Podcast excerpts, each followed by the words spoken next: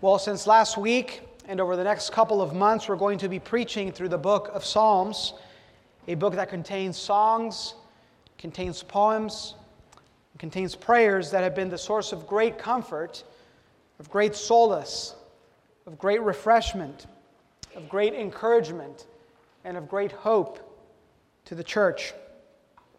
And because the book of Psalms contains prayers, it teaches us how to pray. Last summer, I preached from Psalm 4, a psalm that provides for us a paradigm for prayer, clearly modeling for us the various elements that we should incorporate into our prayers. Today, we're looking at Psalm 17, the first of the Psalms that is actually called a prayer. And yet, in many ways, this is not a typical prayer. Nevertheless, there is much that this psalm teaches us, not only about prayer, but also about ourselves, about the dangers that we face in this life, and about the God who loves his people with steadfast love.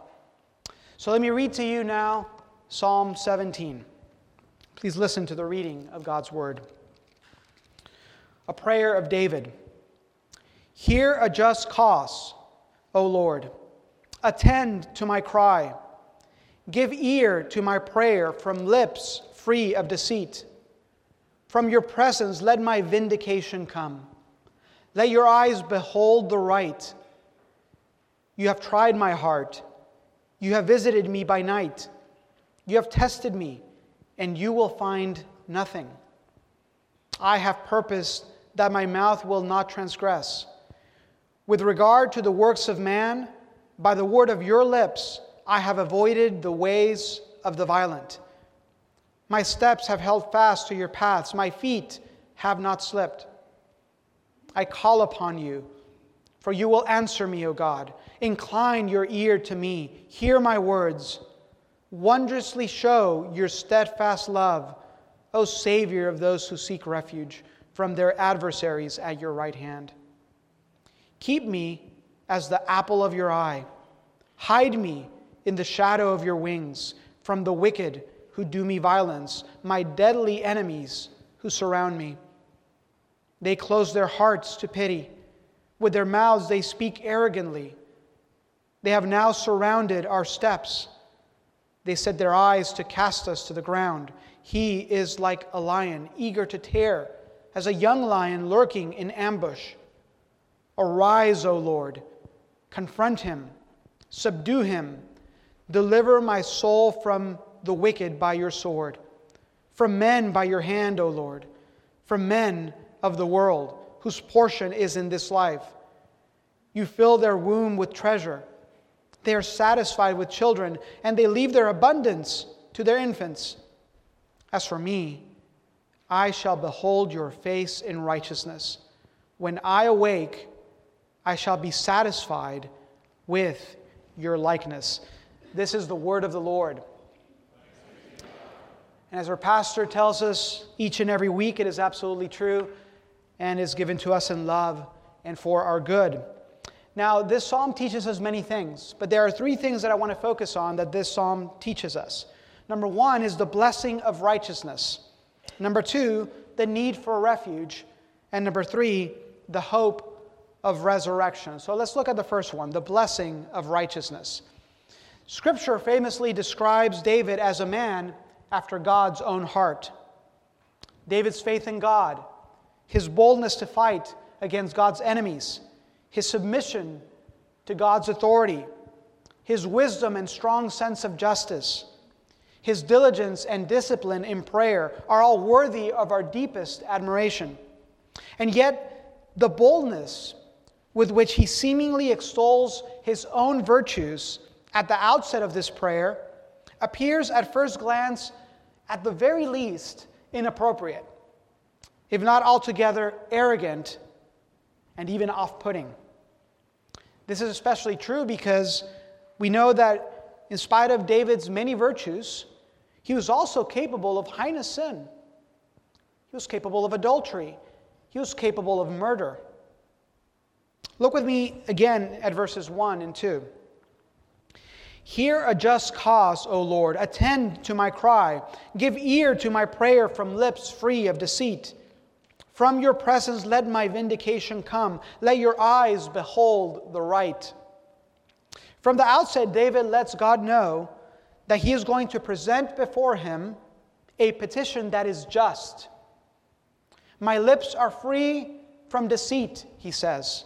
Let your eyes behold the right. In other words, God, I have nothing to hide. Now, again, that's a bold way to begin a prayer, isn't it? But just wait. There's plenty more where that came from. In verse 3, David says, You have tried my heart. You have visited me by night. You have tested me, and you will find nothing.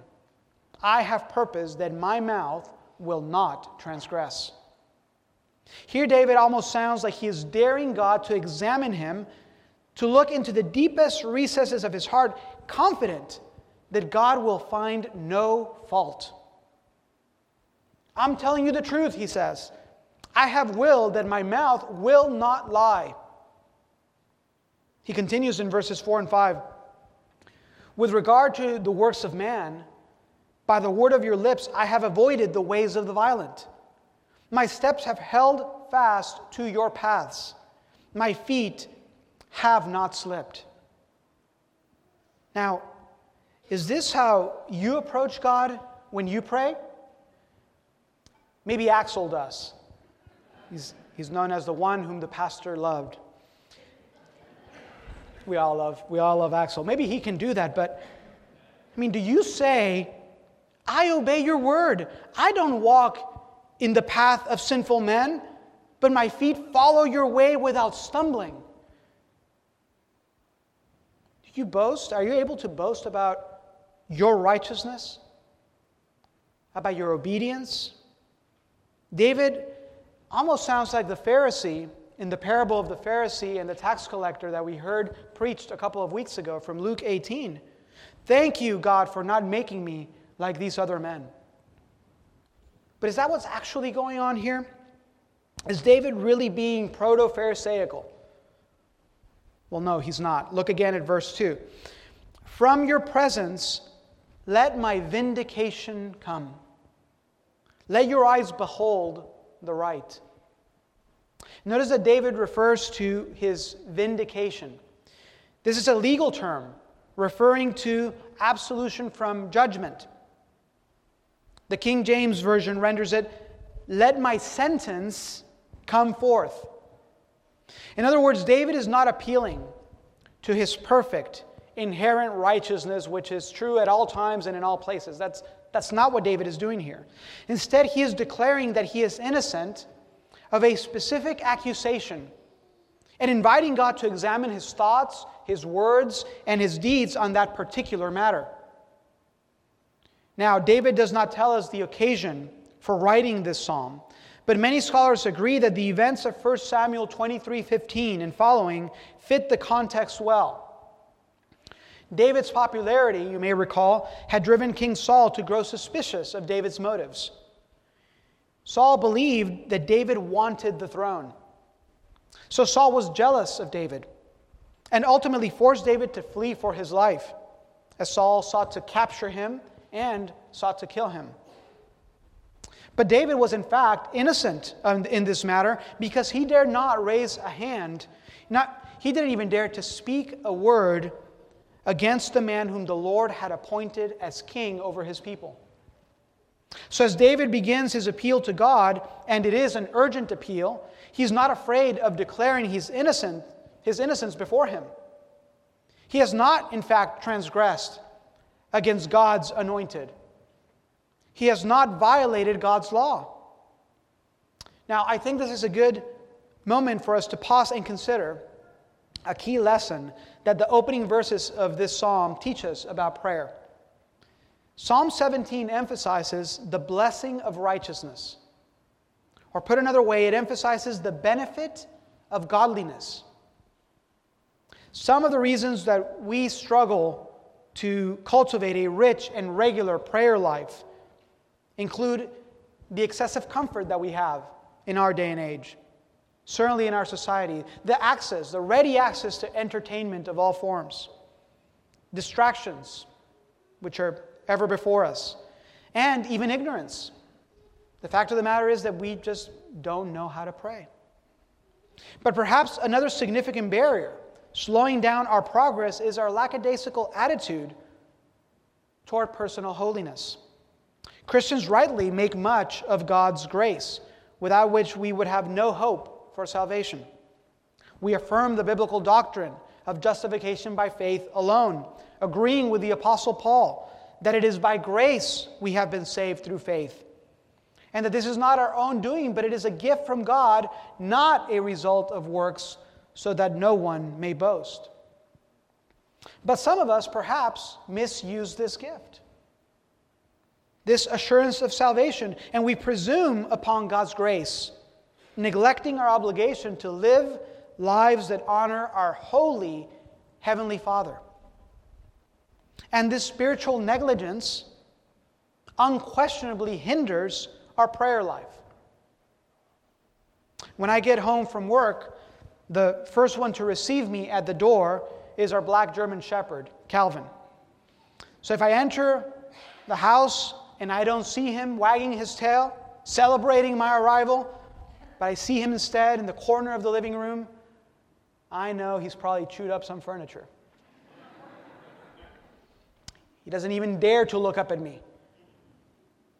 See, I know he's done something wrong, but to our point, so does he. When we sin against our Lord, he knows it, of course, but so do we. And this inhibits our ability to lift our gaze to heaven in our time of need. But sin not only inhibits our ability to draw near to God, it also impedes the blessing that would otherwise flow unhindered toward us from God's throne of grace. Look with me at Isaiah 59, verses 1 and 2.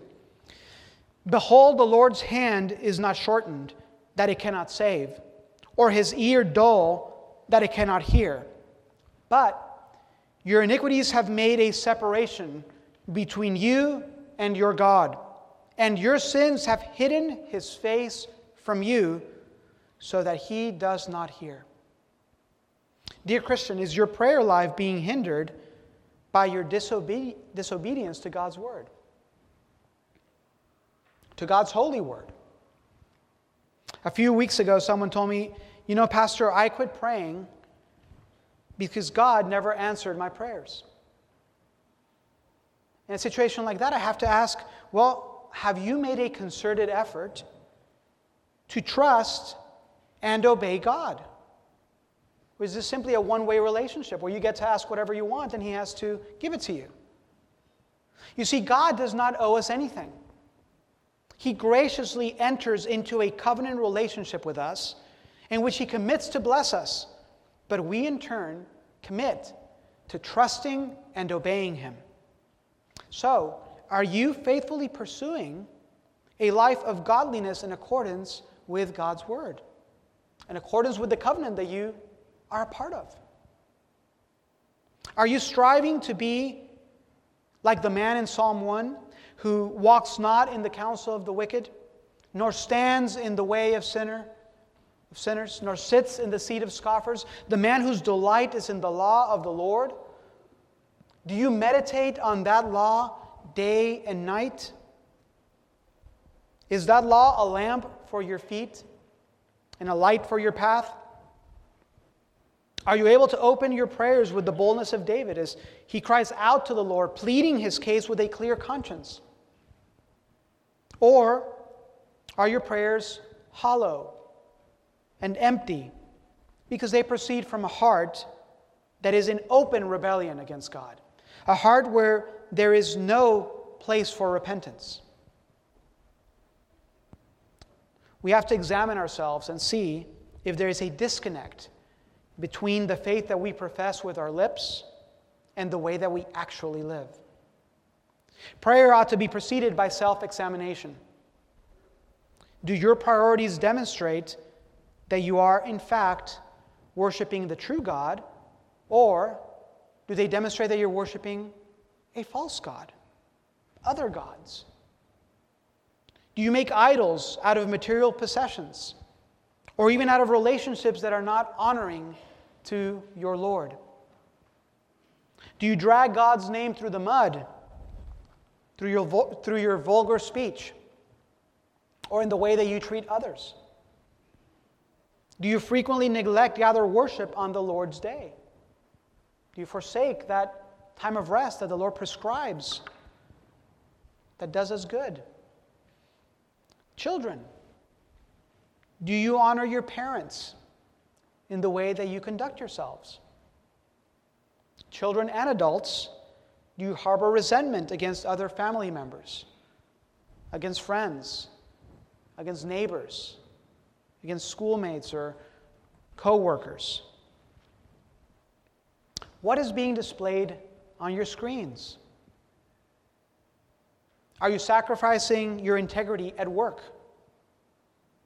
Are you a cheerful giver? Are you slandering others or indulging in gossip? Are you envious of what others have? Remember, Jesus asked, Why do you call me Lord, Lord, and not do what I tell you? Listen, it's not that the Lord refuses to hear our prayers if we sin. Again, if that were the case, none of us would have any hope. We have no business even approaching the throne of grace if that was the case. But if we are walking with the Lord, our prayer will be better aligned with God's purpose, and we will be able to pray more boldly and with greater efficacy. This is why James writes that the prayer of a righteous person has great power as it is working. What a benefit godliness gives us. It invests our prayer with power. This is why David writes in verse 6 I call upon you, for, for you will answer me, O God. Incline your ear to me, hear my words. You see, godliness gives us confidence that God hears our words because the fruit of our life demonstrates that the Spirit is at work in us. It's not that we are so good that we're doing all these good things. It's, that's a demonstration that the Spirit, in fact, dwells within us. It is a sign that we are God's children. God will hear the cry of his children. Charles Spurgeon comments A cry is our earliest utterance, and in many ways the most natural of human sounds. If our prayer should, like the infant's cry, be more natural than intelligent and more earnest than elegant, it will be none the less eloquent with God. There's a mighty power in a child's cry to prevail with a parent's heart. As we heard last week, obedience or godly living is its own reward. If for no other reason, that it prevents us from great pain, the great pain that comes with disobedience. So it prevents us from um, experiencing that. Well, Psalm 17 teaches us that godliness is also a blessing to our prayer life because it aligns our prayers with God's will. It gives us confidence that our plead is just, and it testifies to our adoption as children of God, who is a kind, loving, faithful, heavenly Father that does, that does not despise his children's cries. So that's the first lesson the blessing of righteousness. The second lesson that Psalm 17 teaches us is about our need for refuge. Look with me at verses 7 through 9. Wondrously show your steadfast love, O Savior of those who seek refuge from their adversaries at your right hand. Keep me as the apple of your eye, hide me in the shadow of your wings from the wicked who do me violence, my deadly enemies who surround me. Here we hear for the first time David's petition to God. He's asking God to be his refuge. He's asking God to protect him from wicked men who have surrounded him and seek to kill him. Again, the circumstances of this psalm seem to fit those described in 1 Samuel 23, verses 15 and following, where David is being persecuted by Saul and his forces. They're attempting to surround him, to capture him, and yes, ultimately they're attempting to kill him. That's the goal. And in that moment of extreme peril, David pleads with God, appealing to God's covenant faithfulness. The word translated in verse 7 as steadfast love is the Hebrew word hesed, which is not a reference to God's general love for everyone. It's a reference to God's peculiar covenantal love for his people. It's not love in general, but love that is invested with marital devotion. It's as if David is saying, I have been faithful to your word of promise. Now you, Lord, remember your vow and protect your beloved as the apple of your eye. Hide me in the shadow of your wings. The expression, the apple of your eye, refers to the eye's pupil. When someone so much as touches it, the pain is so intense that our bodies are designed to instinctively protect the pupil of the eye.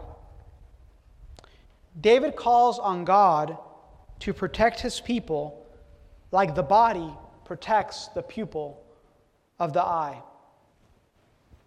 In other words, to hurt one of God's beloved is to dare poke the very eye of God. That is the nature of his covenant love for his people. In fact, in verse 8, David is borrowing language from a song that was well known to Jewish people at the time that this uh, psalm was written. He's referring to uh, the song of Moses in Deuteronomy 32. He's borrowing language from there. It's a song in which Moses, with the promised land in sight, sings of God's covenant faithfulness to his unfaithful people. And he sings that from the moment that God rescued Israel, he has protected Israel as the apple of his eye. And that he has nursed Israel under the shadow of his wings. Moses uses these, the same imagery in that song about God's covenant faithfulness. So David knows that God keeps his promises to his people, that God doesn't change. He knows that God is the same yesterday and today and forever. Dear Christian, you must know this too. You must know this too because you, like David, also need to take refuge in God. Now, you may be thinking, well, I don't have enemies like David does. I mean, I don't have any enemy that is trying to kill me. Oh, but you do. You do. You just don't know it. Look how David describes his enemies in verses 10 and 11. They close their hearts to pity. With their mouths they speak arrogantly. They have now surrounded our steps. They set their eyes to cast us to the ground. Now, it should not be lost on us that this is quickly becoming the prevailing attitude of society against Christians. It has been in many other places for centuries, for millennia. It's happening here too. But notice also that the description of David's enemies is almost the exact opposite of the way that David described himself in the opening verses of this song. There we see that David is just, not a man of violence, but his enemies close their heart to pity. Truth flows from David's lips, but their lips speak arrogantly. Without slipping, David's feet hold fast to God's path, but their feet, feet surround him with malicious intent. They are murderous in their intent. His gaze is on justice, but their eyes want to see him fall. In other words, Psalm 17 describes two kinds of human beings those who walk with the Lord and those who march against God and against God's people. There are no neutral human beings. Jesus puts it this way in Matthew 12, verse 30 Whoever is not with me is against me, and whoever does not gather with me scatters. And it is not simply flesh and blood that we fight against. Look again at verse 12. He is like a lion eager to tear, as a young lion lurking in ambush. David here singles out an individual. Perhaps he has Saul in mind. But Peter, the Apostle Peter, uses the same imagery to describe an enemy that is much worse than Saul, an enemy that we have in common Be sober minded, be watchful. Your adversary, the devil, prowls, prowls around like a roaring lion seeking someone to devour, writes the apostle. There is a battle raging for your souls. There is a battle raging for the souls of your children. You may not see it. You may not see your adversaries. You may not comprehend their schemes, but you must pay attention to the carnage. The overwhelming majority of church children who leave the home leave the faith at a tune of 80%. This is not by accident.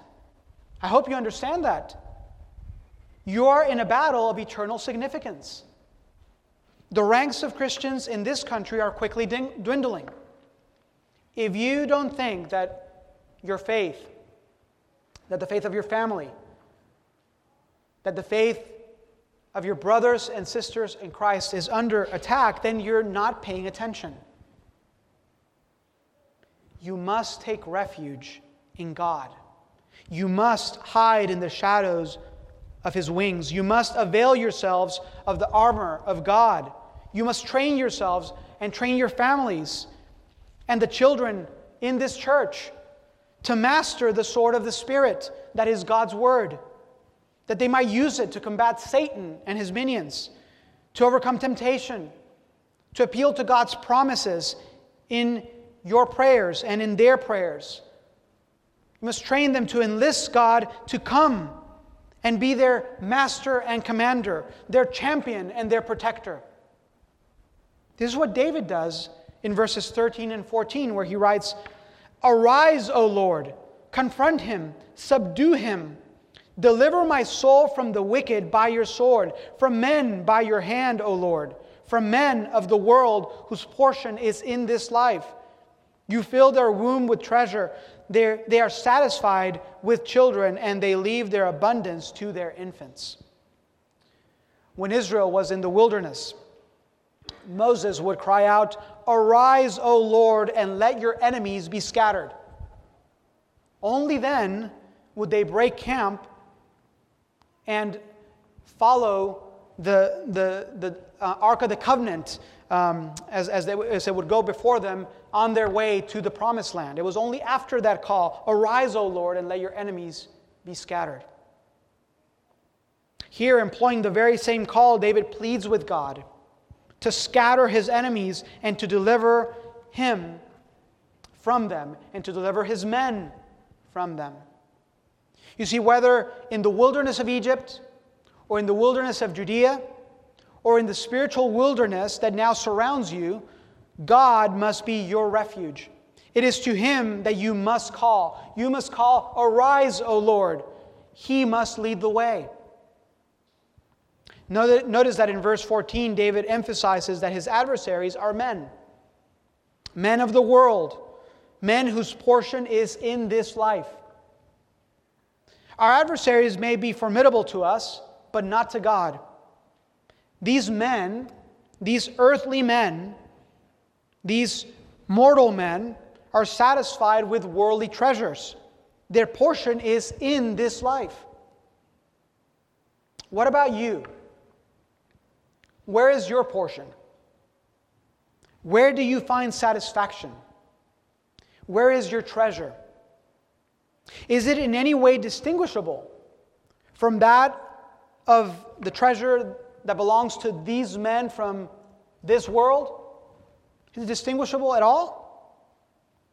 You see, God is pleased to fill their womb with treasure, and they are satisfied to leave their abundance to their children. Their treasure is earthly, and so is their hope. It is a treasure that they cannot keep, so it must go to their children, who also, by the way, will be incapable of keeping it. It is a treasure that moth and rust will destroy. It comes from dust, and to dust it returns, as does their hope. These are men who shall be swallowed up by dust together with their hope. But, dear Christian, that is neither your hope nor your destiny. For you see, in the final lesson that this psalm teaches us, we see that the hope for Christians is much better. It is much better. Look with me at, at verse 15, where David writes, As for me, I shall behold your face in righteousness. When I awake, I shall be satisfied with your likeness. David's satisfaction is not in material possessions, though he was very rich indeed. His satisfaction was not in his status, though he was celebrated as a military hero and as a great king. His satisfaction was not in his intelligence or his physique, though he was brilliant and wise, and he was handsome and strong. You see, those are all earthly treasures. As good as they are, they're earthly treasures. They are treasures of dust. David's treasure, his delight, his hope, was in the promise that he would one day behold God's face in righteousness. He said, When I awake, I shall be satisfied with your likeness. Now, he's not talking about what's going to happen after he wakes up from a nap or when he wakes up each morning. David is referring to a resurrection hope, a hope of eternal life, a hope of an inheritance that is imperishable, a hope of an inheritance that is undefiled and unfading. And that is the hope, that is to say, that is the sure inheritance of every Christian. If the Lord delays in his return, then dust may one day cover us, but it will not keep us because it could not keep our Savior. David did not know if Saul would ultimately capture him and kill him, but he did know, he did know God's covenant faithfulness. He knew that it was his surety, the surety of his hope, that it was the deposit that guaranteed eternal bliss for him. He knew that he would have fullness of joy in God's presence one day. What about you? Let me ask you again where is your treasure and where is your hope? If it is earthly, then please listen to me. You will lose it you and it will be swallowed up by the dust. Open your eyes and realize that you are living in the valley of the shadow of death. All of us are. We're living in the valley of the shadow of death. Where are you taking refuge? There is a shepherd that will take you through the valley of the shadow of death. There's a shepherd that will take you by the hand and lead you, a shepherd who will protect you with his rod and with his staff. This shepherd told Peter, Satan demanded to have you, that he might sift you like wheat, but I have prayed for you that your faith may not fail. That prayer was not just for, for Peter, it was for everyone who belongs to Christ the boldness of David's prayer, Jesus can actually pray without qualification. Unlike David, this shepherd is truly righteous in every way, and his prayer is powerful. It never fails. The prayer, if you're a Christian, the prayer of your high priest never fails. Is he your high priest? Is he your shepherd? This shepherd will protect you like the apple of his eye, for he bears our griefs and carries our sorrows. And yes, as you walk through the valley of the shadow of death, he invites you to hide instead in the shadow of his wings and in the shelter of his cross. The invitation stands. It is a long standing invitation, though not all accepted. For this shepherd has been known to cry out, O Jerusalem, Jerusalem, the city that kills the prophets and, and stones those who are sent to it. How often would I have gathered your children together as a hen gathers her brood under her wings, and you were not willing? See, your house is left to you desolate, for I tell you, you will not see me again until you say, Blessed is he who comes in the name of the Lord. Will your house be desolate on that day? Not if Christ is your refuge. Hide in the shadow of his wings, and on that day you shall hear the voice of your shepherd say, Awake, O sleeper, and arise from the dead. And you shall awake and be satisfied with his likeness. Let's pray. Heavenly Father, we thank you for this shepherd, this faithful shepherd that loves us with steadfast love. This shepherd that does not leave us nor forsake us, this shepherd that takes us through the valley of the shadow of death, who leads us lovingly, who protects us with his rod and his staff.